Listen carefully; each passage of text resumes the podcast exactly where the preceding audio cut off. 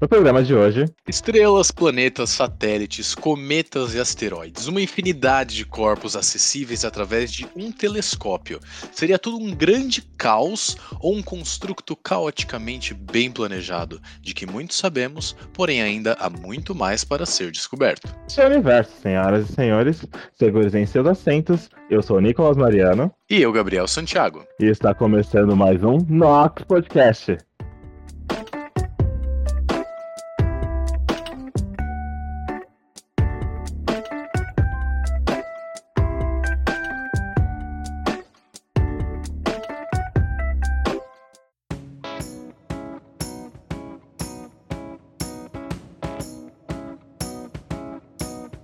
Nox Podcast é uma iniciativa de alunos do Instituto de Química da USP para levar ciência e o que anda acontecendo na universidade pública para todos, em especial aos não cientistas.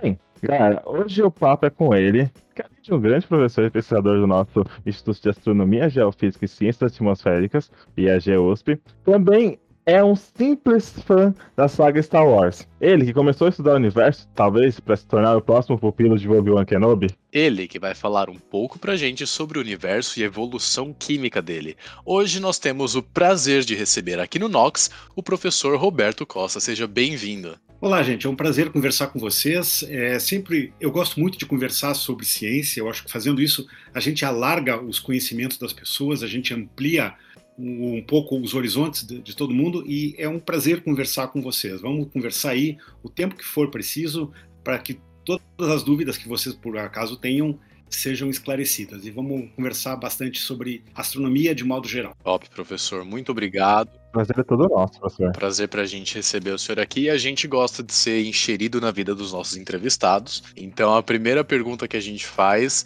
é, bom, a gente, claro, já deu uma stalkeada né, no senhor. A gente sabe que você veio, é, estudou lá no Rio Grande do Sul e agora uma carreira muito bacana aqui dentro da USP. E a gente quer saber como que, que você chegou onde você está, o que te levou a, a, a ir para a astronomia.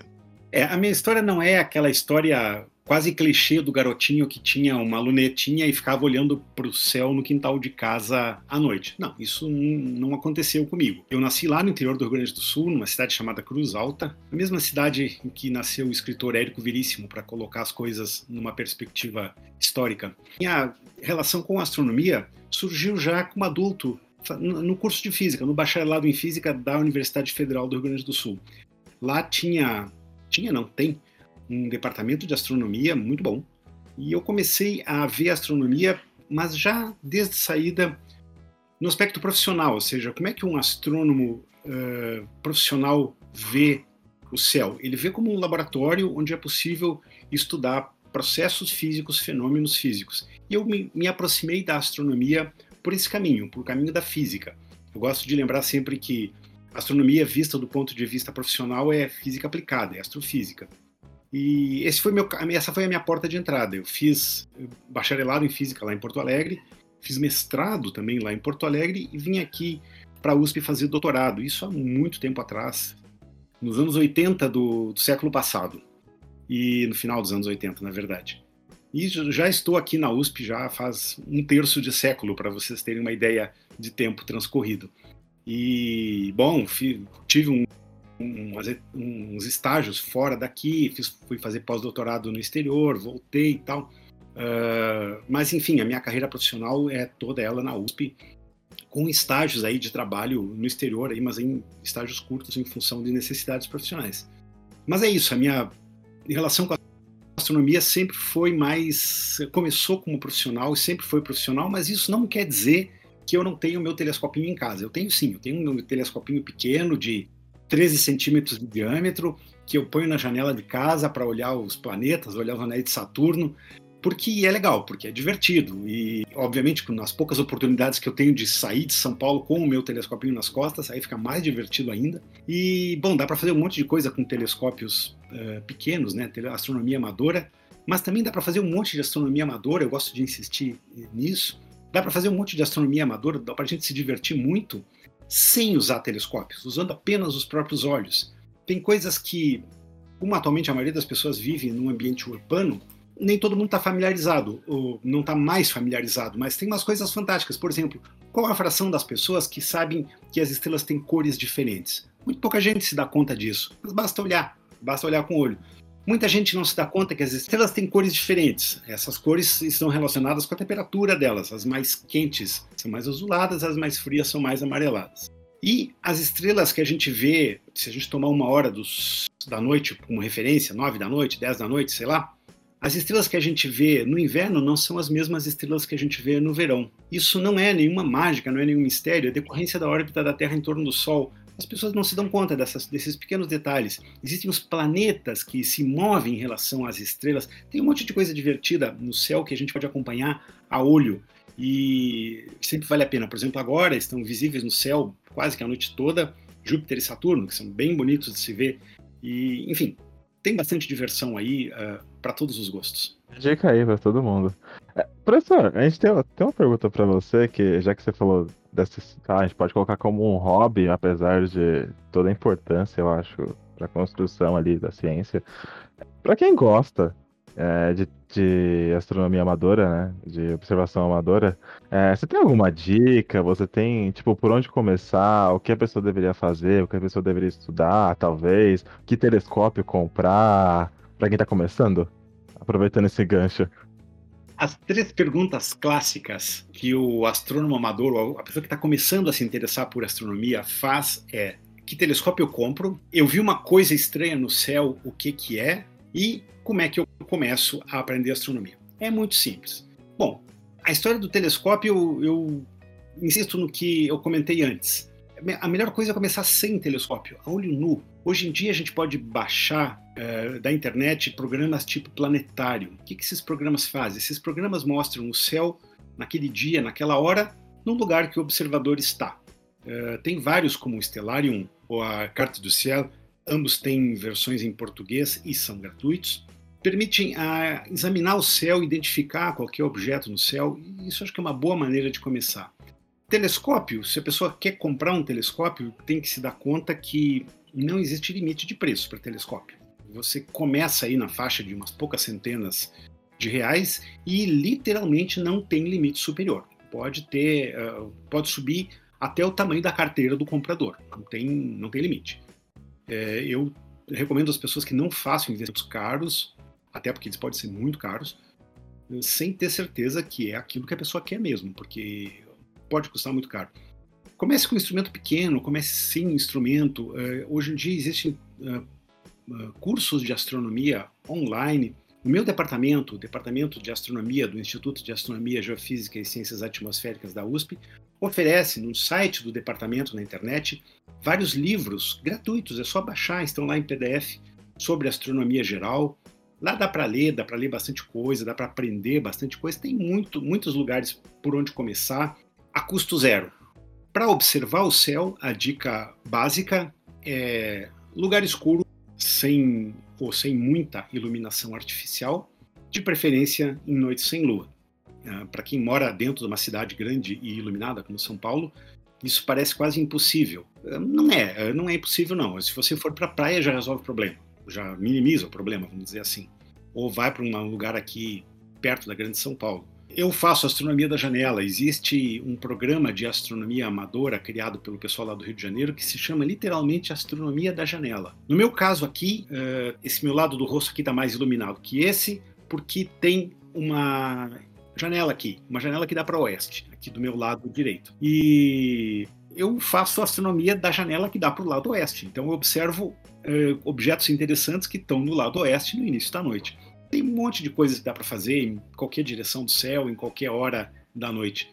É, e, e, mas eu acho que o, o, mais legal disso tudo é entender, aos poucos as pessoas começarem a entender que o céu traz uma quantidade enorme de informação para nós. O céu nos demonstra o ciclo, primeiro o ciclo dia-noite, né? o ciclo, os ciclos periódicos que regulam a nossa existência. A duração do dia, depois o ciclo anual ditado pela órbita da Terra em torno do Sol, que também é o ciclo das estações do ano. Tem o ciclo das semanas, o ciclo das fases da Lua, ditado pela órbita da Lua em torno da Terra. os ciclos naturais fazem parte da nossa vida desde a pré-história, literalmente. Existem, existe uma área que eu acho fascinante, acho fantástica, chamada arqueoastronomia, procurando entender as referências mais antigas, como os povos antigos se relacionavam com a astronomia. Nas cavernas de Lascaux, na França, tem pinturas é, rupestres de animais dentro de cavernas, e uma dessas figuras são 28 ou 29 pontinhos que os especialistas identificam como o ciclo das fases da Lua. Essas figuras foram feitas há 17 mil anos. Quer dizer, há 17 mil anos atrás, tinha alguém olhando para o céu e tentando entender a periodicidade, tentando entender como é que as coisas funcionam. Por isso que a astronomia é uma ciência, ao mesmo tempo, extremamente antiga e muito, muito moderna, porque está na vanguarda do desenvolvimento tecnológico. Falando em vanguarda da, do desenvolvimento, professor, a gente, é, logo que a gente pensa em astronomia, vem à mente aquelas, aqueles enormes telescópios gigantes que, que eles abrem assim, aí sai uma, uma luneta gigante, nem sei se é uma luneta, né? E, e geralmente tem um, um cientista de jaleco olhando assim. É, a gente quer saber, o, o senhor já trabalhou em observatórios fora do Brasil? Esses observatórios gigantescos assim? Sim, já, vários. Mas primeiro tem que é, desfazer os estereótipos errados. Primeiro, o telescópio não, não se estica para fora da cúpula, como em qualquer cartoon de astronomia, em qualquer desenho animado de astronomia, é assim. O telescópio é, se estica, a ponta dele sai para fora da cúpula. Não, o telescópio fica dentro da cúpula. a cúpula gira, mas o telescópio fica lá dentro, ele não sai. Segunda coisa, que pode parecer engraçado, mas não é. Um astrônomo profissional não olha pelo telescópio. Nunca. Quem olha pelo telescópio são as câmeras, as câmeras que fazem integração. Por quê? Porque o nosso olho, apesar de ser excelente como instrumento de medida, até o século XVII toda a astronomia era feita exclusivamente a olho nu e um monte de resultados importantes foram obtidos a olho nu. Mas o, olho humano tem um defeito enorme, ele não tem regulagem de tempo de exposição. Então, é, as câmeras é que dão esse tipo de facilidade. Ou seja, você pode regular uma câmera para expor o seu alvo pelo tempo que você quiser. E é isso é o que a isso é o que distingue a astronomia profissional da astronomia amadora. Um astrônomo profissional nunca olha pelo telescópio, ele vai mandar o telescópio apontar para um alvo, vai fazer uma imagem de teste para ver se é o objeto que ele quer, se está centrado, se estão os filtros corretos, etc, etc. Depois vai fazer imagens de ciência que normalmente são longas, podem durar muitos minutos, algumas horas, dependendo do tamanho do telescópio e do brilho do alvo. Você tinha me perguntado se eu já trabalhei em observatórios fora do Brasil? Sim, atualmente a ciência, isso não vale só para astronomia, vale para a ciência como um todo. A ciência é colaborativa, as pessoas trabalham em grupos que normalmente são transnacionais, tem pessoas de várias origens que trabalham juntos em objetivos comuns. Os telescópios bra brasileiros, ou o telescópio brasileiro mais é, importante agora, ou não, são, é mais de um, eles estão fora do Brasil, por uma razão bem simples. Apesar da enorme extensão do território brasileiro, dos 8 milhões e meio de quilômetros quadrados do território brasileiro, no Brasil não tem um lugar adequado para colocar um telescópio astronômico profissional. Esse lugar tem algumas regras básicas. Ele tem que estar no mínimo 2 mil metros acima do nível do mar e ser um lugar seco. No Brasil não tem esses requisitos juntos. 2 mil metros acima do mar? Tem. Tem a Serra da Mantiqueira, ali perto das Agulhas Negras. Tem lá na fronteira com a Venezuela. Agora, colocar um telescópio num lugar chamado Pico da Neblina fica esquisito, né? Então, os telescópios brasileiros eles estão colocados fora do Brasil. Tem um grande telescópio brasileiro colocado no Chile. O nome dele é SOAR, S-O-A-R, é uma sigla em inglês, e o Brasil é sócio do consórcio Gemini, um consórcio internacional que tem telescópios no, também no norte do Chile e no Havaí, para cobrir os dois hemisférios, né, o hemisfério celeste norte e o hemisfério celeste sul.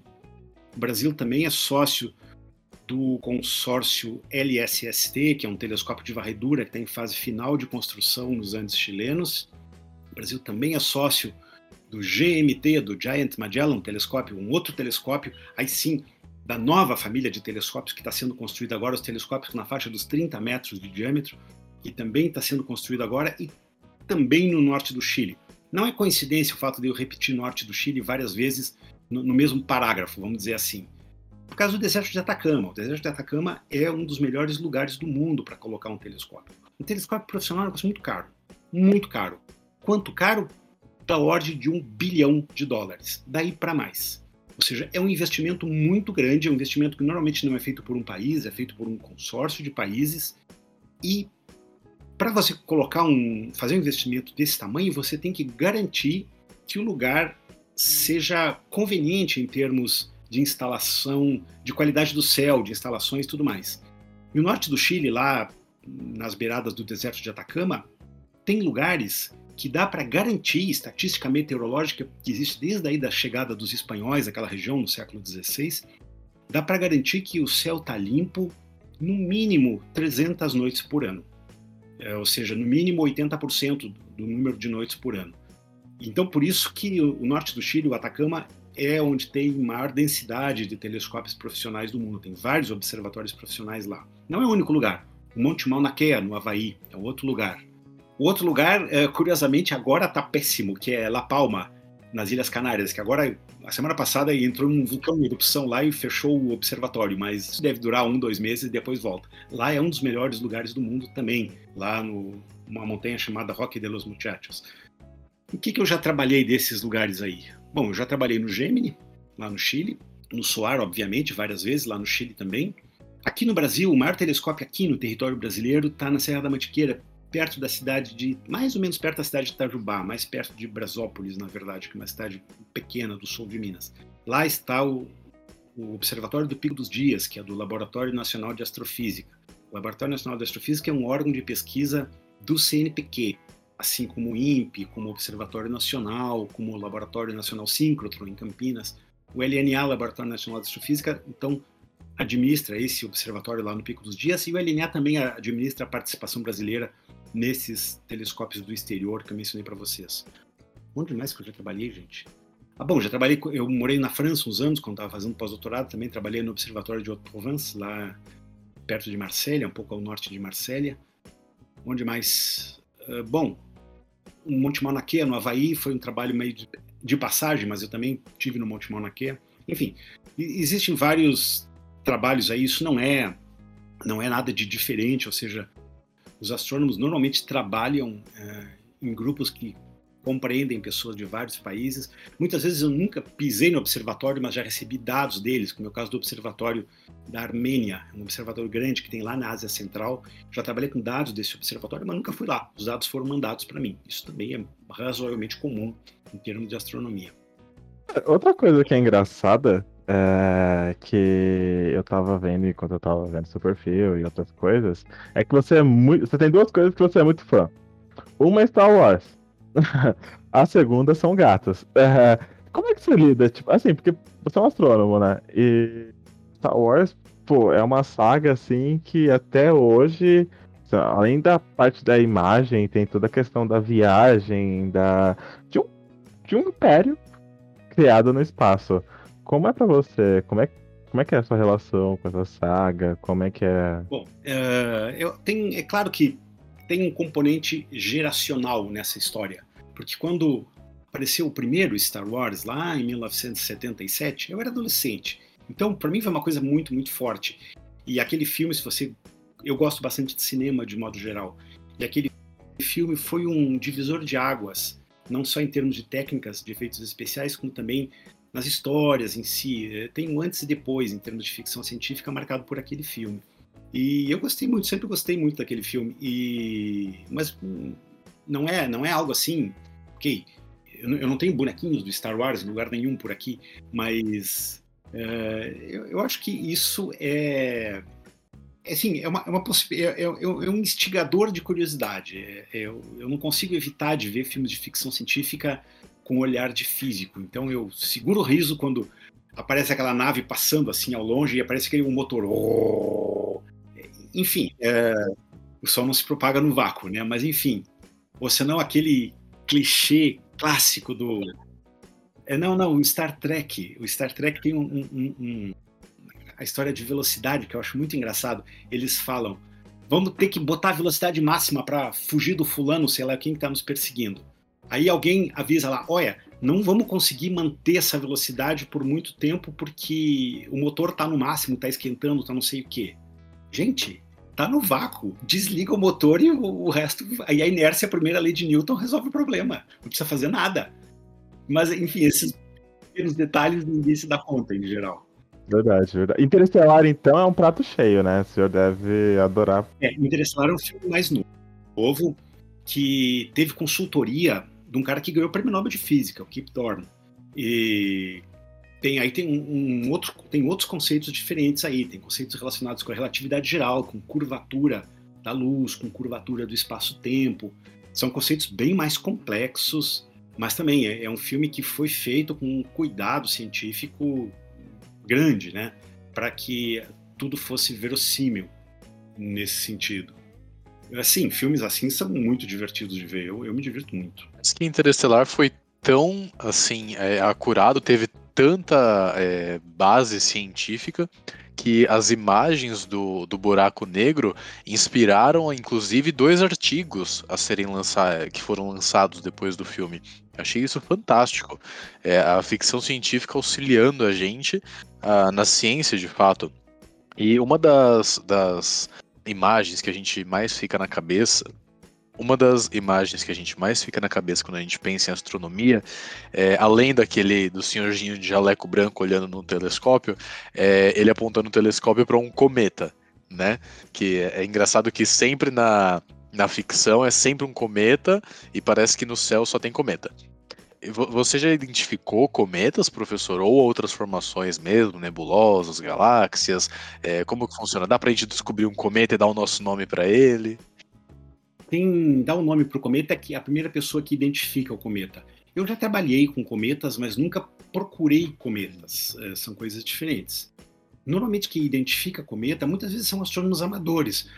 Uma das diferenças grandes entre o astrônomo amador e o astrônomo profissional é que o astrônomo amador fica passeando pelo céu com seu telescópio meio à toa. O astrônomo profissional tem uma agenda e uma lista de objetos na sua sequência correta, na ordem correta. Então, uh, o astrônomo profissional ele não vai encontrar um objeto por acidente. Não, não é que ele não vai, mas enfim, vai ser mais difícil ele fazer isso. É claro, hoje em dia tem uma quantidade grande de cometas descobertos por projetos profissionais, mas aí são projetos de varredura. São telescópios que fazem uh, mosaicos do céu, que tiram várias imagens justapostas, assim, uma do lado da outra, e depois comparam as mesmas imagens com imagens antigas na mesma região para procurar objetos que se moveram de uma imagem em relação à outra. Enfim, são os, os grandes levantamentos que identificam cometas, identificam objetos móveis variados, objetos variáveis de brilho variável. Mas aí é outra história. Eu nunca encontrei cometas, também nunca procurei, eu, mas já observei cometas bastante. Uh, uh, por exemplo, um trabalho legal que a gente fez há bastante tempo atrás, 1994. Em 1994 ocorreu um, um fenômeno bem raro. Um cometa chamado Shoemaker-Levy 9 colidiu com Júpiter. Colidiu, colidiu, colidido. Na parte rochosa? E ele já tinha se quebrado. Não, não. Ele, é, a parte rochosa é o miolo lá de Júpiter é absolutamente invisível. Ele, ele entrou na atmosfera de Júpiter. E como esse cometa já estava fragmentado em vários pedaços, eu não me lembro quantos, da ordem de uns 15, então na superfície de Júpiter ficou várias marquinhas de onde os pedaços, os fragmentos colidiram. E o que a gente fez aqui no telescópio do Pico dos Dias, aqui no sul de Minas, a gente identificou a composição química do material do cometa devido à própria colisão. Com a própria colisão, o material explodiu, né? Então a gente pegou, examinou a luz proveniente dessa colisão para identificar a composição química do cometa. Os meus interesses pessoais, meu interesse científico fundamental sempre foi desde a época da pós-graduação, foi no sentido de composições químicas, obter abundâncias químicas e depois, à medida que o tempo foi passando, procurar entender como se dá a, chamada evolução química, ou seja, os elementos químicos são produzidos nos núcleos das estrelas e vão uh, contaminando essa é a melhor palavra vão contaminando o meio interestelar e daí as gerações sucessivas de estrelas vão ficando cada vez mais ricas em todos os elementos químicos. Isso é uma coisa que também as pessoas em geral não se dão conta. Não existem fábricas de elementos químicos. Se vocês pegarem aí uma indústria petroquímica de ponta, uma indústria farmacêutica, sei lá, qualquer indústria de alta tecnologia de química ou bioquímica, sei lá, eles vão mexer com moléculas. Eles vão criar moléculas novas, eles vão quebrar moléculas, eles vão separar moléculas. Os átomos que compõem aquelas moléculas já estavam lá. Não se fabricam átomos. As únicas fábricas de átomos que existem na natureza são os núcleos das estrelas.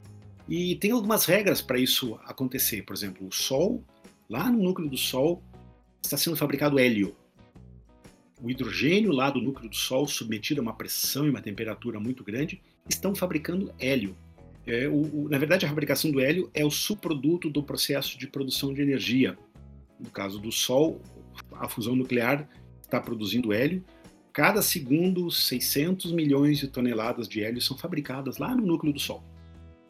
E em estrelas maiores, mais massivas que o nosso Sol, outros elementos químicos estão sendo fabricados. Então, se a gente jogar isso aqui para a Terra, para os nossos corpos, o que, que compõe nossos corpos? É o ferro do sangue, é o cálcio dos ossos, é o oxigênio, o nitrogênio, o carbono das moléculas orgânicas. Tudo isso foi fabricado em núcleos de estrelas pré-existentes ao Sol, ou seja, a nebulosa protosolar, aquela da qual o Sol se formou, já era enriquecida uma grande quantidade de elementos químicos e a gente está aqui falando disso apenas porque o Sol não é uma estrela de primeira geração. O Sol já era enriquecido em diversos elementos químicos e foi esse enriquecimento químico que permitiu a química pré-biótica aqui na Terra. Aí já é, um outro, é uma outra história, ou seja, nas, aqui na Terra, antes da vida surgir, a vida surgiu em algum momento aí entre 500 e 800 milhões de anos depois que o planeta se formou. E ela, o surgimento da vida foi precedido por uma evolução pré-biótica, moléculas complexas foram sendo sintetizadas, tal, por ação de raios, de todas aquelas características aí da Terra primitiva, temperatura tudo mais, turbulência. Tudo isso só foi possível porque os elementos químicos necessários para construir, os tijolinhos para construir as primeiras formas de vida já estavam aqui. Então, essa história da evolução química sempre me fascinou e eu sempre uh, toquei a minha carreira muito, muito focado nessa questão da evolução química, que tem vários aspectos. Falei para vocês dos cometas, os cometas mostram a, evolução, mostram a química primitiva do sistema solar, as estrelas de diferentes tamanhos, por sua vez, representam diferentes idades, representam a evolução do disco da nossa galáxia, onde nós estamos, e as galáxias remotas, as galáxias externas, não, não necessariamente remotas, podem ser próximas, mostram como se dá a evolução do universo como um todo. No fim, está tudo encadeado, são, são aspectos diferentes do mesmo problema físico. É, é, é, é mais ou menos nessa linha que eu tenho tocado o meu, os meus projetos científicos têm, têm encaminhado. Pegando esse gancho, professor, que você falou das nebulosas e que o Sol não é uma, uma estrela de primeira geração, o que seria, tipo, as nebulosas? E o que seria uma estrela de primeira geração? Meio fiquei na dúvida. Estrelas de primeira geração são aquelas que se formaram lá nos instantes iniciais da formação da nossa galáxia. Elas eram compostas exclusivamente de hidrogênio e hélio, que são os elementos que se formaram quando o próprio universo se formou, há 13,7, 13,8 bilhões de anos atrás. As demais estrelas se formaram a partir dessas e foram, aos poucos, enriquecendo a galáxia em outros elementos químicos que não hidrogênio e hélio. E assim toda a tabela periódica foi fabricada. E são estrelas de primeira geração. Elas não existem mais, elas não existem há muito tempo. O que existem agora são estrelas muito pobres e muito velhas. Não são estrelas de primeira geração, mas são estrelas de abundâncias químicas de outros elementos que não hidrogênio e hélio muito, muito baixas. Essas estrelas estão na parte bem externa da nossa galáxia, no chamado halo da galáxia. Nossa galáxia é, é espiral, ela é achatada como um prato.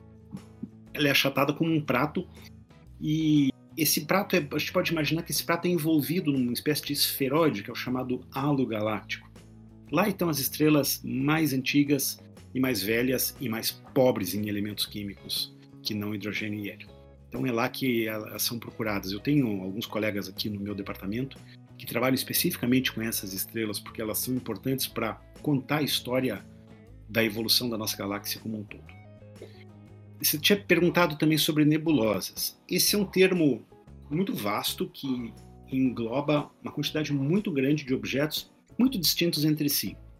Mas em 1600 e, 1609, Galileu, grande físico italiano, o pai da moderna física, o pai do método uh, científico e o pai da astronomia moderna, uh, Galileu construiu seu primeiro telescopinho em 1609, faz um pouco mais de quatro séculos, e colocou ele no alto da torre de uma igreja lá em Florença, na Itália. Olhou para cima. Quando ele fez isso, uma, um novo, uma nova física se abriu, literalmente uma nova física, uma nova percepção do universo se abriu. Ele mudou a história da ciência com seu pequeno telescopinho.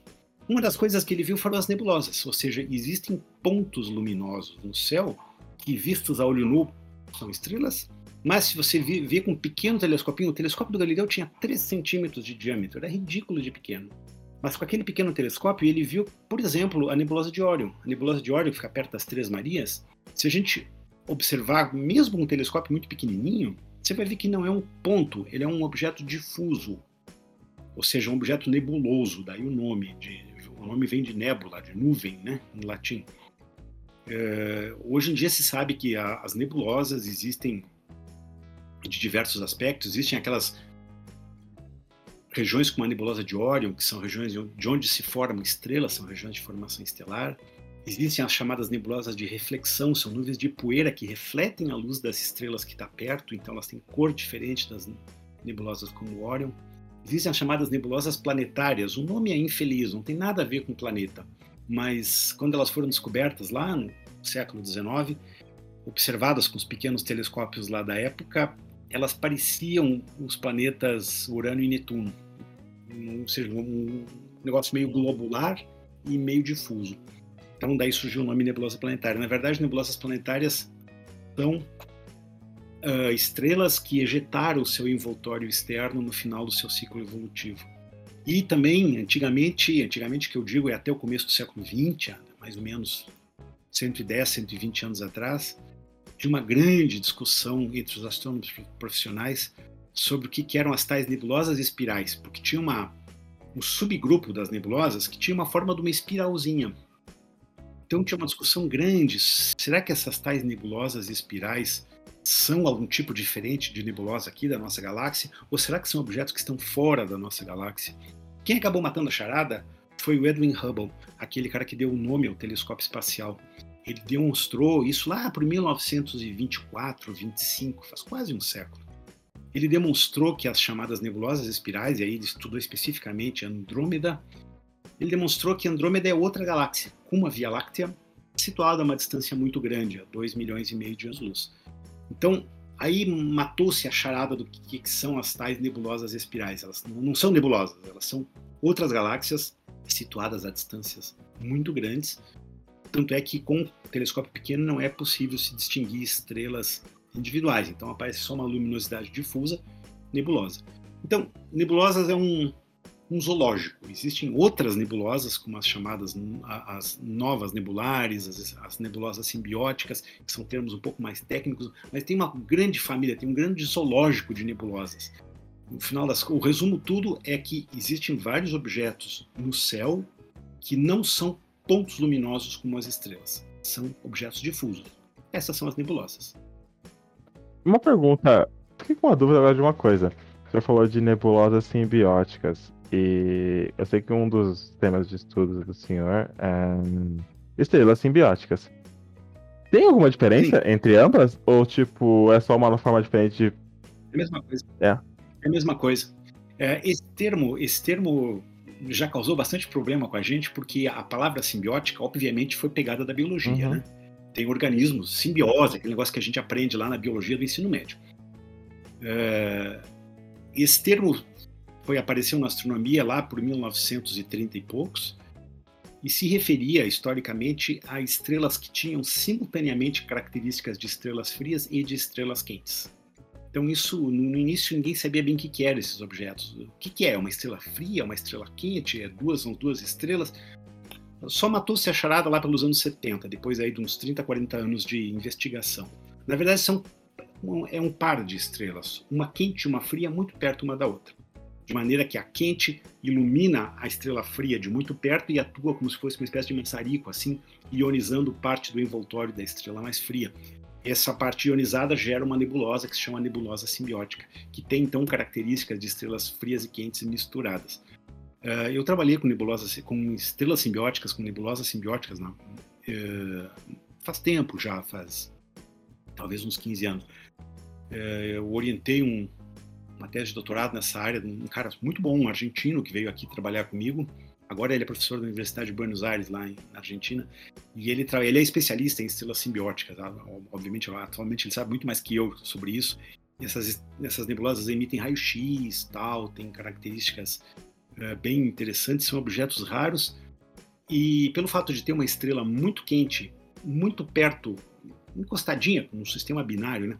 numa, numa gigante uh, fria, é um ambiente que propicia então o estudo de atmosferas estelares.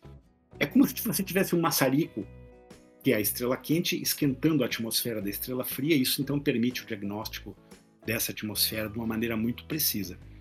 Uh, enfim, é, estrelas simbióticas são são um, um tema de estudo interessante e é engraçado que os sistemas de indexação automática de conteúdo na internet sempre dão pau quando falam de estrelas simbióticas. Eu já vi artigo de estrela oh. simbiótica misturado com artigo de estrelas do mar que vive junto com o caramujinho. Nada a ver com nada. Não, é, não. Enfim. Professor, é, eu notei que, que o senhor falou algumas vezes o, o termo evolução química ou evolução de estrelas, enfim, é, enfiamos aqui evolução no meio. E para gente que está aqui na, no, no, chão de fábrica aqui para os afegãos médios, a gente costuma entender evolução como algo inerente à vida, né? Então, é, logo a gente lembra de Darwin, não sei o quê. E, então é, é bem estranho para a gente ouvir algo do tipo evolução de estrelas, evolução é, do universo. O que, que é essa tal evolução do, do universo, evolução dessas estrelas? o que, que é evolução? A palavra evolução, é, eu acho que em todos, em qualquer contexto, ela tem mais ou menos a mesma conotação no sentido de descrever como algo se transforma ao longo do tempo. Como é que algo, como é que um organismo ou uma pessoa ou uma sociedade ou uma estrela, como é que ela se comporta ao longo do tempo, enquanto o tempo vai transcorrendo. Nesse sentido, a, a raiz da palavra evolução é a mesma para todo mundo quando a gente fala da evolução das espécies lá do Darwin, a gente sabe que isso descreve como as espécies vão mudando em termos da seleção natural, lá o trabalho da biologia evolutiva. Quando se fala de evolução estelar, é como se dá o ciclo de. Eu não gosto da palavra ciclo de vida, me incomoda um pouco usar essa palavra nesse contexto, mas como todo mundo usa, vou usar também. Evolução estelar é a descrição do ciclo de vida de uma estrela. As estrelas se formam, têm um ciclo evolutivo e morrem ou deixam de existir quando esse ciclo acaba. O tamanho desse ciclo depende da massa. Estrelas de grande massa que tenham 20, 30, até 50 vezes a massa do Sol, que é meio que o limite uh, superior clássico para a vida de uma estrela, uma estrela que tenha 50 vezes a massa do Sol tem seu ciclo evolutivo em 5 milhões de anos. 4, 5 milhões de anos. É muito, muito rápido. Uma estrela como o Sol tem seu ciclo evolutivo em 10 bilhões de anos. Uma estrela que tenha um décimo da massa do Sol, que é perto já do limite inferior de massa das estrelas, tem o seu ciclo evolutivo estimado em 40, 50 bilhões de anos, muito mais do que o tempo transcorrido desde a formação do universo. Então, o ciclo evolutivo das estrelas, ou seja, a evolução das estrelas, depende crucialmente das suas massas. E. Professor, só fazendo um parênteses antes do, do senhor finalizar, é, essa, essa relação entre massa da estrela e, e, e a, o tempo de vida dela é inversamente proporcional. Então, quanto maior a estrela, mais, mais jovem ela, digamos, morre? Exatamente. É, vale aquela lei perversa de que eh, os gordos morrem primeiro. E aí é um fator mil.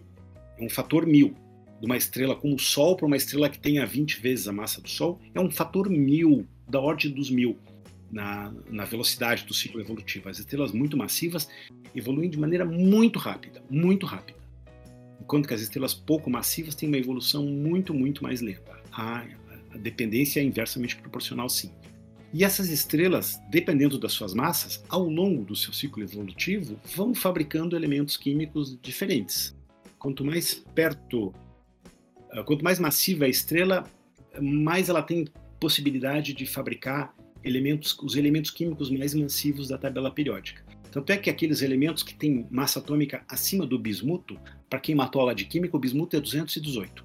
Daí para cima, até os elementos naturais mais pesados, como urânio, plutônio, tório, esses elementos são produzidos durante, não antes nem depois, durante as explosões de supernovas. Ou seja, só e só as estrelas com mais de 10 vezes a massa do Sol que explodem como supernovas. Então, uh, o ciclo evolutivo das estrelas está intimamente relacionado à evolução química da galáxia como um todo.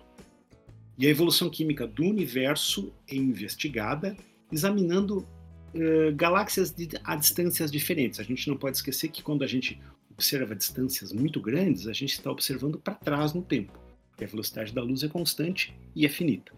Então, quando a gente olha para o Sol, o Sol que está aqui na minha janela, a gente está vendo o Sol como ele era 8 minutos e 20 segundos atrás. 8 minutos e 20 segundos é o tempo que a luz leva para vir do Sol até a Terra. Quando eu olho Alfa do Centauro, que é uma estrela, a estrela mais próxima de nós, ela é bem brilhante, a gente enxerga a olho nu, fica perto do Cruzeiro do Sul. A gente está vendo a estrela como ela era há quatro anos e alguns meses atrás, porque ela está em pouco mais de quatro anos-luz de distância. Então isso vale para as galáxias remotas. Uma galáxia que esteja a um bilhão de anos-luz daqui, a gente está vendo ela agora como ela era há um bilhão de anos atrás. E se a gente for observar distâncias maiores, a gente vai ver uh, estágios mais cada vez mais primitivos do universo à medida que a gente for olhando para mais longe e, portanto, mais para trás. Essa questão do, da, da, gestão do, do, tempo aí em astronomia é complicado, porque uh, é, é, algo que não é intuitivo. Né? A gente tem, no, na nossa experiência cotidiana, a informação viaja de forma mais ou menos instantânea. Mas não, em astronomia, como as distâncias são muito grandes e a velocidade da luz é finita, a informação viaja com a velocidade da luz. Então, às vezes, para a informação chegar aqui, pode levar bilhões de anos. Mas o que é intuitivo nisso tudo é que a evolução do jeito que a gente imagina, né? Então, como é, assim, evolução de animais, né? É, seres vivos em geral, é, ela não ocorre na mesma escala de tempo do que a evolução do universo. São, são coisas não, não tem como comparar, então. Não, não. Essa, essa, essa, sabe que essa é uma, uma questão bem recorrente. É, já me fizeram essa questão várias vezes. Por exemplo, vamos colocar aqui em, termos da nossa experiência, do nosso cotidiano, o Sol. O, o Sol tem uma idade muito fácil de determinar. Uh, os astrônomos determinam isso, os geofísicos, os geólogos determinam isso. O Sol e a Terra têm a mesma idade, em torno de 4,6 bilhões de anos. Beleza. Como o Sol tem uma massa finita, a quantidade de combustível capaz de produzir, de produzir fusão nuclear do, no núcleo, obviamente finito também, vai chegar uma hora que vai esgotar o combustível do núcleo do Sol e ele vai deixar de existir como uma estrela. Isso vai acontecer daqui a mais ou menos 5, 5,5 bilhões de anos. Ok, essa é uma informação. Ela é baseada na, na teoria da evolução estelar, que é uma, é uma parte muito sólida da astronomia, porque é baseada numa física muito, muito bem conhecida e sedimentada, que é a física nuclear. A física das reações nucleares é muito bem conhecida, já é conhecida há 70, 80 anos. Bom, então o Sol vai deixar de existir daqui a algo em torno de 5 bilhões de anos. Quando eu falo isso, sempre tem alguém lá no fundo que ergando, leve, levanta o dedo e pergunta, professor, e quando isso acontecer, a gente vai para onde? A gente quem? A nossa tribo de macaco pelado que existe há 200 mil anos? Gente, há um, há um bilhão de anos atrás, só existiam organismos unicelulares. Há 100 milhões de anos atrás, não existiam mamíferos. E os nossos remotos ancestrais peludos, que moravam em árvores, têm 8 milhões de anos, uma coisa assim, né? Dessa ordem, os primeiros hominídeos. Quer dizer, é exatamente o que você disse, Gabriel. A escala de tempo da evolução biológica é muito, muito diferente da escala de tempo de evolução de uma estrela como o Sol. Não tem menor dúvida.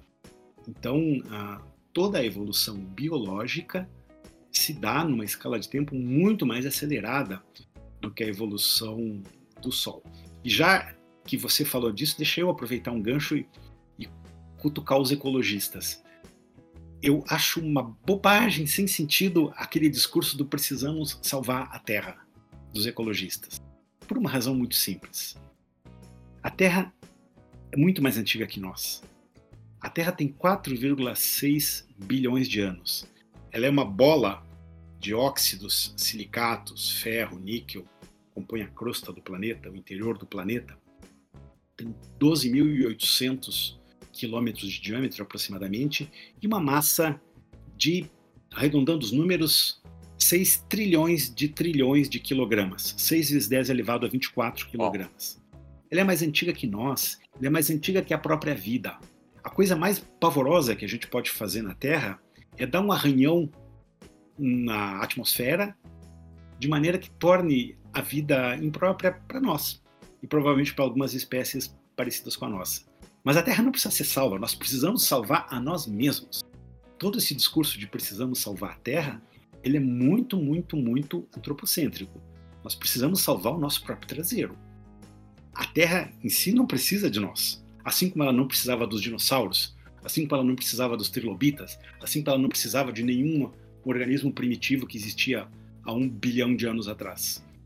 Nós estamos aqui de passagem, a Terra vai ficar aqui, vai estar aqui muito, muito, muito tempo depois de nós sermos uma lembrança remota. É engraçado porque acho que todo mundo já teve aquela fase quando criança que a professora lá na quarta série falava não, porque o Sol é uma estrela e toda estrela morre, né? Então, daqui a alguns bilhões de anos, o Sol vai. vai naquela época a gente, eles falavam vai explodir, né? Então o Sol vai explodir e a gente. E, e, e não vai ter mais Sol. E aí todo mundo já se perguntou: caramba, como é que a gente vai fazer quando não tiver mais Sol? Pra onde que a gente vai? Não. Ixi, é. e agora? Como que as plantas vão fazer fotossíntese? Mas que plantas? Nem, nem, é capaz de nem existir o que a gente conhece. Não, com certeza não vai existir o que a gente conhece hoje. Certeza não não, tem nenhuma, não tem nenhuma espécie. Eu, os biólogos sabem essas coisas muito melhor do que eu, mas não tem nenhuma espécie viva agora que estava por aqui há meio bilhão de anos. E meio bilhão de anos eh, não é nada para uma estrela como o Sol. Então, amigos, podem ficar tranquilos, você não precisa se programar para sair da Terra para encontrar outra estrela. A que a gente tem vai ficar aí durante um bom tempo. Até se se aposentar, pelo menos, a gente vai ter o Sol aí com a gente. Professor, você falou muito. É, a gente, a gente conversou aqui sobre várias coisas que, tipo, a gente pode estudar o universo, estudar o universo de várias formas. É, e a partir dele a gente consegue ter um milhão, de informações e tal. Muito interessantes. É, mas aí eu fiquei pensando uma coisa, né? Que, tipo, a gente fala muito de distância, a gente fala muito de, de alguns problemas que a gente pode ter, né? Tanto na Terra quanto fora. É, existe um limite atualmente? Tipo, olha, a gente chegou até aqui nos nossos estudos, tipo, não, não só em distância, mas tipo, em possibilidade mesmo. Ó, tipo, a gente sabe que existe aquilo ali, mas a gente não tem uma tecnologia para estudar aquilo ainda. Ah, sim. Tem limitações tecnológicas gigantescas, claro. Não tem a menor dúvida disso. Uh, por exemplo, qual é, o, qual é um dos temas mais da moda da astronomia atual? Tem uns dois ou três, mas um dos temas que mais saltam aos olhos da astronomia moderna é a questão dos exoplanetas, dos planetas em torno de outras estrelas. Há uma geração atrás, lá por 1994, 95, os primeiros foram descobertos. Agora já tem catalogados, isso muda semana para semana. A última vez que eu vi, há duas ou três semanas atrás, estava em 4.800 e alguma coisa, perto de 5 mil. Então, Planetas em torno de outras estrelas são um dos temas da moda da astronomia moderna. Por quê? Segundo os dados do satélite Kepler, um satélite dos americanos aí destinado a procurar esse tipo de planetas, ter planetas em torno de uma estrela não é uma, não é uma exceção, é a regra. Aparentemente, todas as estrelas, ou a grande maioria delas, têm planetas em torno. Só na nossa galáxia, o número de estrelas, é, isso é uma estimativa estatística, não tem como contar, entre 200 e 400 bilhões de estrelas só na nossa galáxia. Depois as outras galáxias existem um número muito grande. Qual é a quantidade de planetas que existe? Provavelmente só na nossa galáxia uma estimativa de um trilhão de planetas é uma estimativa conservadora. qual, qual é a sua natureza? O que, que tem lá? Como é que esses planetas uh, são? Uh, eles têm condições de abrigar vida como a gente conhece? Todas essas questões uh, ainda não foram respondidas porque não existem a tecnologia. Tem a, uma área moderna de astronomia que é a chamada astrobiologia, que é na verdade uma área interdisciplinar que envolve astronomia, que envolve biologia, química, física, destinado a tentar entender os aspectos, as possibilidades da vida em outros uh, corpos celestes. No, aqui na USP a gente tem um laboratório interdisciplinar de astrobiologia, ele está instalado no Instituto de Química, mas envolve profissionais da astronomia, da química, da oceanografia, da biologia. E um, uma das grandes questões em aberto é como procurar traços de vida em outro planeta existe toda uma área chamada de biomarcadores, ou seja, tem que inverter a pergunta para isso ficar claro. Se eu observar a Terra de uma estrela da vizinhança do Sol, com a tecnologia que nós temos aqui agora, tem vida na Terra ou não tem? Quais seriam os biomarcadores? Um deles é a presença de ozônio na alta atmosfera, que é uma indicação da fotossíntese. Mas existem outros marcadores biológicos. Então, o que se espera com os telescópios que agora estão em construção e devem estar operando aí daqui a uns 4 ou 5 anos, os telescópios na faixa dos 30 metros de diâmetro para mais, o maior deles é o telescópio europeu que vai ter 39 metros de diâmetro. Também está sendo construído no norte do Chile. É procurar, um, um dos temas desses megatelescópios é procurar biomarcadores em atmosferas de exoplanetas. Ou seja, que tipo de de, de, de, marcação poderia ter? Isso é feito através de espectroscopia, ou seja, quais moléculas poderiam indicar a presença de atividade biológica uh, na atmosfera de um exoplaneta? Uma, tem uma quantidade enorme de questões que estão em aberto. Outra questão, aí mais da astronomia uh, clássica, vamos dizer assim, não estou falando de astrobiologia, é a questão da energia escura. No final dos anos 1990, faz 20 e poucos anos, se descobriu que as. Bom, se sabe desde a época do Edwin Hubble que o universo está se expandindo. É, é uma das provas de que houve um Big Bang. Mas desde o final dos anos 1990, 20 e poucos anos, descobriu-se que essa expansão está acelerando. Como a gravidade só tem sinal atrativo, não existe gravidade repulsiva, o fato da expansão do universo estar em larga escala acelerando indica a presença de uma física mais ou menos desconhecida. Ela recebe o nome de energia escura, é algo que tem um sinal contrário à gravidade e que está acelerando a expansão do universo. O que, que é? Qual é a verdadeira natureza da energia escura? É uma questão que está em aberto, não tem, não tem resposta ainda. Tem uma quantidade enorme de questões que estão ainda em aberto, cuja resposta vai depender, está dependendo do desenvolvimento tecnológico e dos problemas da física fundamental, da física de base. Há quem diga, por exemplo, que a energia escura uh, não existe, que é simplesmente a gente não consegue descrever, a gente, que eu digo os cosmólogos, não conseguem entender o funcionamento da gravitação em escalas do universo como um todo. Não sei, eu não sou cosmólogo. Mas, enfim, tem uma quantidade grande de discussões aí em aberto nessas áreas. Só fazendo um, já mais um gancho com o que o senhor falou antes, falou antes é, quando a gente olha para o universo, olha para o espaço, a gente está olhando para o passado, certo? Porque por causa da velocidade da luz. Então, a, acredito que faz sentido imaginar que mesmo que a gente olhe para um planeta é, buscando sinais de vida, a gente não está olhando para ele nesse momento. Se a gente está olhando para um planeta que está a 400 mil anos luz de distância, a gente está olhando para esse planeta 400 mil anos atrás. Então pode ser que a vida ainda não exista é, no momento que a gente está observando. E da mesma forma, se a gente porventura encontrasse uma, uma quem sabe, uma civilização, muito provavelmente a gente está olhando para uma civilização morta, porque já são tantos milhares de anos.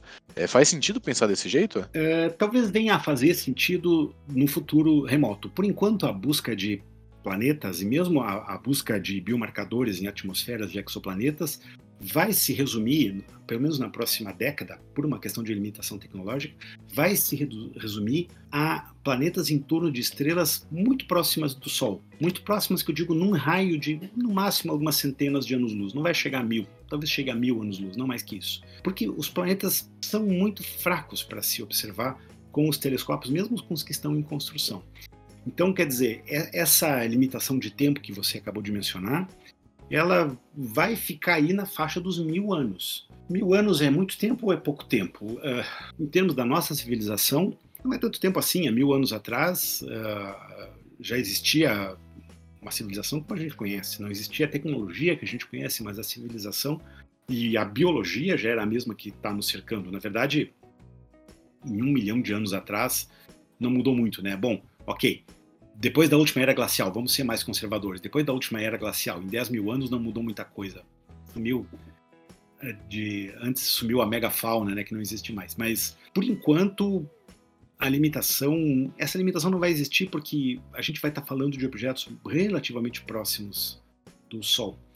É claro, com o futuro, aí sim, né, aí vai entra toda essa discussão de uh, da duração de uma civilização. Eu tenho naquela estante ali um livro cujo título é Sobrevivendo Mil Séculos. É uma discussão sobre como a civilização uh, poderia sobreviver por 100 mil anos, ou seja, mil séculos. Ou seja, existem recursos naturais disponíveis aqui para isso? Quais seriam as iniciativas em termos de gestão do ambiente, da água, da flora, da fauna? O que, que seria necessário para a civilização existir como a gente conhece hoje, por mil séculos. A civilização existe há muito menos tempo que isso, né? existe há menos de 100 séculos, menos de 10 mil anos. Uh, será que ela poderia existir por mil séculos? Enfim, essa é uma discussão em aberto. E, de novo, tem que inverter a pergunta para tentar uh, ver como, como é que ficaria em termos de astronomia. Ou seja, se alguém olhasse a Terra nos últimos 100 séculos, veria diferenças? Provavelmente diferenças biológicas não. No último um século, talvez veria alguma coisa sobre a civilização, mas aí teria que ser no último um século. São questões que estão abertas, são questões muito especulativas, que ainda não tem resposta para elas. É... Mas a gente não pode esquecer, eu acho que isso é fundamental, a gente não pode esquecer que a evolução tecnológica é muito rápida. Menos de 70 anos separaram os primeiros voos, lá no começo do século XX, dos irmãos Wright e do Santos Dumont, foram um, os irmãos Wright em 1903, o Santos Dumont em 1906, propôs na Lua em 1969. Menos de 70 anos transcorreram. E hoje, passados aí mais 50 e poucos anos do pouso na Lua, do primeiro pouso na Lua, já existem sondas automáticas explorando lá o sistema solar externo, além de Plutão. O que, que eu estou querendo dizer? Estou querendo dizer que a evolução tecnológica é muito rápida. Então, não dá, não dá para dizer como vai estar a evolução tecnológica daqui a um ou dois séculos. E essa evolução tende a ser cada vez mais exponencial e mais rápida em si, né? É, a gente tem um estudo sobre tecnologias de smartphone que eu tava vendo esses dias, que assim, a gente via que, tipo, antigamente aparelhos celulares eles mudavam ali a cada, tipo, com uma tecnologia ali, né, que realmente revolucionasse, fosse ali expressivamente é, relevante para o aparelho, é, eles mudavam ali a cada 10, 8 anos. Hoje em dia essas mudanças já ocorrem já a cada 4 ou 3 anos. Então, cada vez mais a gente vai estar evoluindo e cada vez mais rápido. O que aí também é até um, questionamento, né? A gente consegue acompanhar essa evolução tão rápida que a gente está tendo muitas vezes? Boa pergunta. É, é, não sei. Tem que.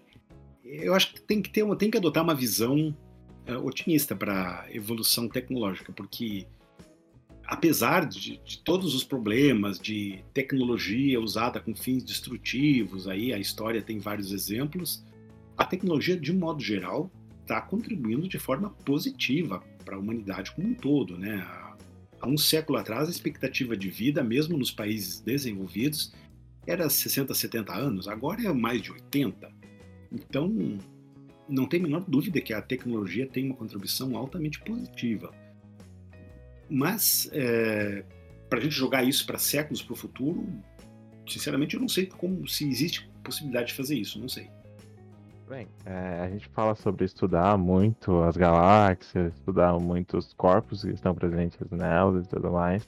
Mas a gente a gente não falou um pouco sobre como se dá esse estudo, né? E eu sei, eu sei que, tipo, olhando assim por cima, esse, esse estudo ele é feito muito através de espectroscopia. como a espectroscopia ajuda nesse estudo? Como é que se dão? Tipo, em, em que frequência de trabalho? É, a chave para estudar esse tipo de, de problema é a espectroscopia. O que, que vem a ser a espectroscopia? Vamos começar bem no começo. Espectroscopia é a decomposição da luz nos seus componentes e a partir daí entender composições químicas, coisas assim. Todo mundo já tem a experiência intuitiva da decomposição da luz vendo um arco-íris. O arco-íris é a decomposição natural da luz branca no Sol, nas suas cores constituintes, através do fenômeno atmosférico, lá da refração da luz em gotículas de água que, tão, que estão que estejam na atmosfera. Bom, isso é princípio da espectroscopia. É a difração da luz e a separação da luz em suas cores constituintes. A primeira vez que isso foi feito foi lá por 1800, mais ou menos na época da independência do Brasil, aí, nos anos 20 do século 19 quando um químico alemão chamado Fraunhofer pegou a luz do Sol, passou por um sistema prismático que decompôs ela em cores, e ele percebeu que existiam algumas características nessa cor, uma espécie de marquinhas aí uh, nesse arco-íris decomposto, que mais tarde os químicos entraram na jogada e perceberam que isso era o indicativo da presença de certas uh, substâncias químicas lá na atmosfera do Sol basicamente cálcio e hidrogênio, as chamadas linhas de Fraunhofer.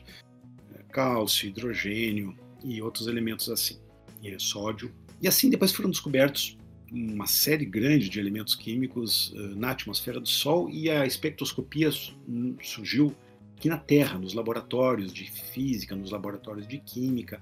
Cada elemento químico tem propriedades individuais, tem transi as transições atômicas uh, resultam em propriedades individuais bem, bem específicas para cada elemento químico. Então, é possível estudar a presença de elementos químicos específicos em atmosfera no Sol, em qualquer estrela, numa nebulosa, numa galáxia, assim que se conhece a composição química das, do, dos outros corpos celestes. É, vale a pena lembrar que Pascal, aquele filósofo francês lá do século XVII, dizia que um exemplo de conhecimento que seria para sempre inatingível às pessoas seria a composição química das estrelas. Ele dizia: as estrelas estão muito longe. Não tem como você ir até uma estrela, pegar uma colherinha de estrela, trazer até o laboratório na Terra e analisar. Continua sendo verdade. Não tem como você ir até o Sol, que é a estrela mais próxima de nós, e analisar lá no local a sua composição química, como se faz num laboratório de análises aqui na Terra. Mas através da espectroscopia é possível examinar com muito detalhe a composição química do Sol. Inclusive, o único elemento químico que foi descoberto fora da Terra é, foi o hélio. Hélio, a palavra hélio quer dizer Sol em grego. O hélio, o elemento químico hélio, foi descoberto na atmosfera do Sol, lá em meados do século XIX. Então, uh, é a espectroscopia que possibilita esse tipo de conhecimento. E a espectroscopia aplicada a estrelas, a cometas, como a gente falou antes, a atmosferas de planetas, a história dos biomarcadores é isso. Quando eu falo em procurar um biomarcador na atmosfera de um planeta em torno de outra estrela, eu estou falando de espectroscopia. Eu vou procurar, sei lá, uh, metano. Metano pode ser resultado de atividade vulcânica. Amônia, ozônio, algum elemento, alguma molécula que tenha uma característica de biomarcador através de espectroscopia. Isso é feito em diversas faixas de espectro eletromagnético. Isso é feito através de luz visível, um telescópio desses que a gente estava mencionando aí. Isso pode ser feito também através de radioastronomia, usando radiotelescópios, que são grandes pratos, grandes parabólicas, né, com dezenas de metros de diâmetro, porque os sinais são muito fracos, e procurar uh, moléculas, transições moleculares na faixa das ondas de rádio. Isso também é feito regularmente ou usando satélites, aí tem que usar satélites por causa que a atmosfera da Terra blinda. A gente pode usar também a outra faixa mais energética do espectro eletromagnético, usar raios X e raios gama. Mas aí tem que colocar o telescópio em cima da atmosfera, porque a nossa atmosfera blinda isso. Mas pode ser feito, isso também já foi feito é, de forma mais ou menos regular. É, assim, agora uma coisa que eu acho que quem vem ver, quem vem ver esse programa deve estar se perguntando quando a gente ia chegar nessa pergunta, na real. Que é a pergunta de praxe. Professor, é, como se dá a formação de uma estrela? A formação de uma estrela se dá numa nuvem de. as chamadas nuvens moleculares, nuvens com nuvens de poeira. Nuvens de poeira e gás. Nuvens de poeira e gás podem ser muito grandes, elas podem ter vários anos-luz de diâmetro e são irregulares. Tem várias espalhadas pelo céu. A mais próxima de nós é a região de formação de estrelas de Órion, bem perto da região das Três Marias. As Três Marias todo mundo consegue identificar no céu. É, fica, fica, lá na constelação de Órion, ela é visível nessa época do ano. A gente está gravando no final de setembro, início de outubro. O Órion é visível na madrugada e na primeira metade da noite. Perdão, na segunda metade da na madrugada, segunda metade da noite. Aí no verão ela vai ser visível a noite inteira. Bom, na região das Três Marias é uma região de formação estelar. São nuvens de poeira e gás que estão lá e, eventualmente, por perturbações aleatórias, estocásticas, para usar um termo técnico, você pode ter um pequeno núcleo de condensação. Isso pode ser desencadeado por várias uh, uh, origens. Pode ser uma onda de pressão resultante da explosão de uma supernova, pode ser simplesmente o movimento de uma estrela as estrelas não são estáticas, elas se movem, tudo gira em torno do centro da galáxia. O movimento de uma estrela, enfim, pode ter vários gatilhos do início da condensação dessa nuvem. Mas uma vez que tem um núcleo de condensação, a partir daí a gravidade funciona. Uma vez que exista um núcleo de condensação, o material vai sendo atraído por gravidade e vai formando um glóbulo é, cada vez mais quente, cada vez menor em tamanho é, de gás. O gás vai, essa, esse glóbulo vai se encolhendo quando ele vai se encolhendo, o que, que acontece? Ele vai transformando energia potencial gravitacional em energia térmica, ele vai lentamente esquentando. Vai encolhendo, vai esquentando, vai encolhendo, vai esquentando, assim sucessivamente, até que lá no miolo as condições de pressão e temperatura sejam suficientes para desencadear a fusão nuclear. Mas aí você tem que ter alta temperatura, eh, no caso do Sol, 15 milhões de graus, e a, a, a, temperatura de 15 milhões de graus e a pressão da ordem de 260 gigabars. 260 gigabars são 265 milhões de atmosferas, bilhões, bibi, bilhões de atmosferas. A, a pressão é muito grande. E, mas com essa pressão e essa temperatura, lá no núcleo solar, você consegue produzir fusão nuclear. Fusão nuclear significa você focar núcleos de átomos um contra o outro. Uh, isso é complicado no sentido físico, porque vamos pegar o mais simples que tem, que é o hidrogênio. Núcleo de hidrogênio é apenas um próton. Né? O átomo de hidrogênio é o átomo mais simples que existe, você tem só um próton e um elétron girando em torno dele. Bom, como é que você vai esmagar dois prótons um contra o outro? Eletricamente eles se repelem.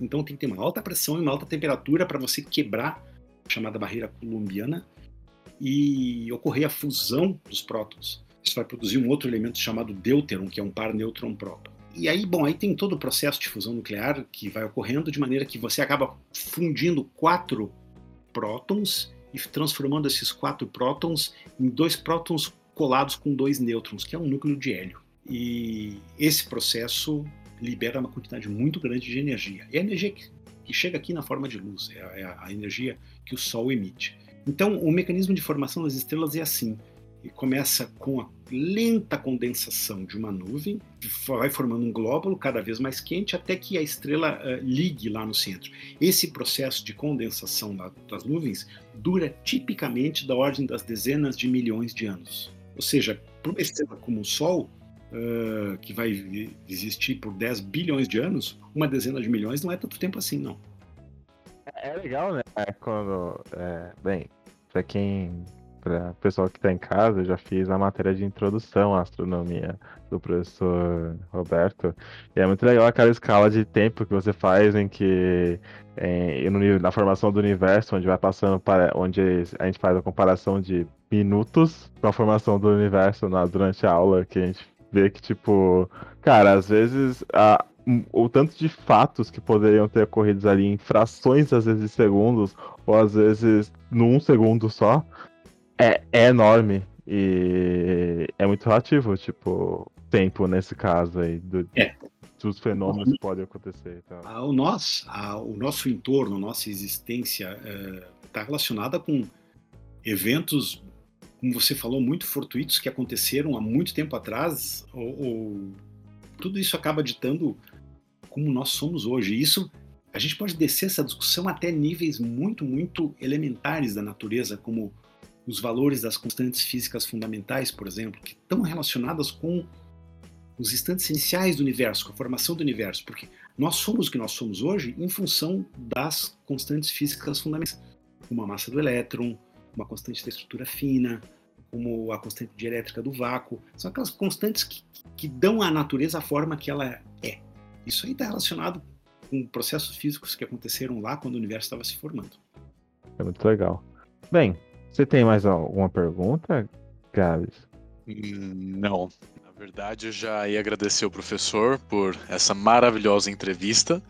A gente adorou, foi um prazer muito grande. A gente pode, acho que se a gente deixar, se, o pessoal tivesse paciência para ouvir quatro horas de, de, podcast, a gente ficaria aqui às quatro horas e ainda não conseguiria falar tudo que, que, que gostaria.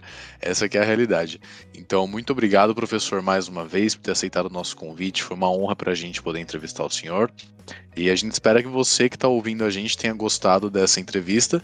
E agora, professor, se tiver alguma. É alguma informação, algum aviso, por gentileza, o espaço é seu. Ah, eu agradeço a vocês o convite que me proporcionou a oportunidade de conversar com vocês. Eu sempre adoro conversar sobre ciência e convido a quem estiver nos ouvindo que faça uma visita lá no site do Departamento de Astronomia do Instituto de Astronomia, Geofísica e Ciências Atmosféricas da USP e explore lá o nosso conteúdo gratuito, disponível para todo mundo, livros, informações sobre astronomia, tem um monte de coisa lá. Então, explorem o nosso site, ele existe para isso. É, foi um prazer mesmo, professor, ter você aqui. É, eu já sabia que ia ser muito legal pela forma como você gosta de tratar suas aulas, pela forma como você gosta de tratar suas entrevistas. Para quem não sabe, o professor faz muitas palestras e até debates, conferências no YouTube, então fiquem atentos nas redes sociais, a gente pode até colocar depois, que ele sempre divulga para todo mundo, e é muito legal de assistir, são, geralmente são temas muito relevantes e muito interessantes de você pô, que às vezes a gente nem pensa, mas que, pô, vale muito a pena a discussão e tudo mais, e é muito legal. A gente realmente podia ter ficado aqui umas quatro horas, a gente nem falou, coisas que a gente nem falou aqui que seriam muito interessantes de ter falado, tipo, a gente não falou tanto de buracos negros, a gente não falou de quasares, por exemplo, que são muito interessantes, mas... Tem chão aí, hein? Tem, tem. A gente podia ter falado de, de muita coisa, mas a gente chama você mais umas mais vezes, professor. Pode ter certeza disso, a gente. Haverá outros convites. Eu conversar com vocês. Só deixa a dica, se vocês quiserem Uh, fazendo um parênteses aqui, se vocês quiserem conversar especificamente sobre buracos negros, quasares, converse com o Rodrigo Nemen, meu colega do Departamento de Astronomia. Ele é especializado nessa área e ele certamente conseguiria falar muito mais do que eu sobre essas coisas. Uma, um programa que a gente gosta muito de fazer aqui, às vezes, no Nox, é fazer uma mesa redonda também. Onde a gente pega um assunto, chama várias pessoas da, da área e vira um debate, na real. E aí a gente abre para outros campos também e tal. É um. Adeus convite, professor. Então é isso. Muito obrigado mais uma vez. A gente tem certeza que o pessoal que estiver ouvindo a gente vai aproveitar bastante essa entrevista. Foi muito show mesmo, professor. Muito obrigado. Um abraço, gente. Valeu, professor. Tchau, tchau.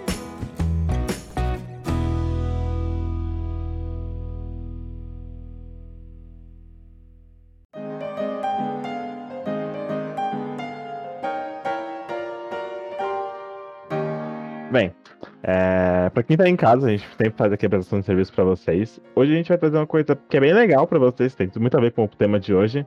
Bem, hoje a gente vai indicar para vocês a inédita exposição Futuro Espacial no Farol Santander. O Farol Santander está localizado na rua João Brícola, 24, no centro de São Paulo, e ela apresenta os bastidores dos programas da NASA e da chegada do homem à Lua. Essa exposição já está rolando desde o dia 23 de julho e vai continuar até 5 de dezembro, de terça a domingo, das 9 da manhã até as 8 horas da noite. E se você quiser mais informações, entra no site www.farolsantander.com.br. Esse foi mais um episódio do Nox, lembrando que o nosso projeto só é possível a realização dele graças ao apoio incondicional da Universidade de São Paulo através do Programa Unificado de Bolsas.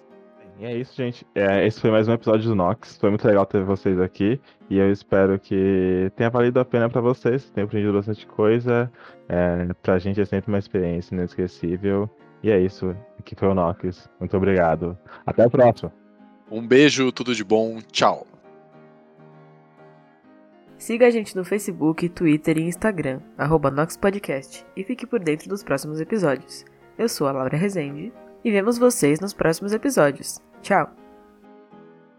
Equipe: Locução: Alexandre Dolivo, Gabriel Santiago e Laura Rezende. Redação: Ana Amaral, Andressa Levi, Mariana Teixeira, Igor Castelar e Nicolas Mariano. Edição: Pedro Sabanai, Kaique Grabauskas e Christian Hurtado. Comunicação e Artes Gráficas: Christian Hurtado, Isabela Lourenço, Kaique Grabauskas, Marcelino Moreira e Vida Vieira. E administrativo: Edgar Brown, Felipe de Souza Silva e Gabriel Santiago.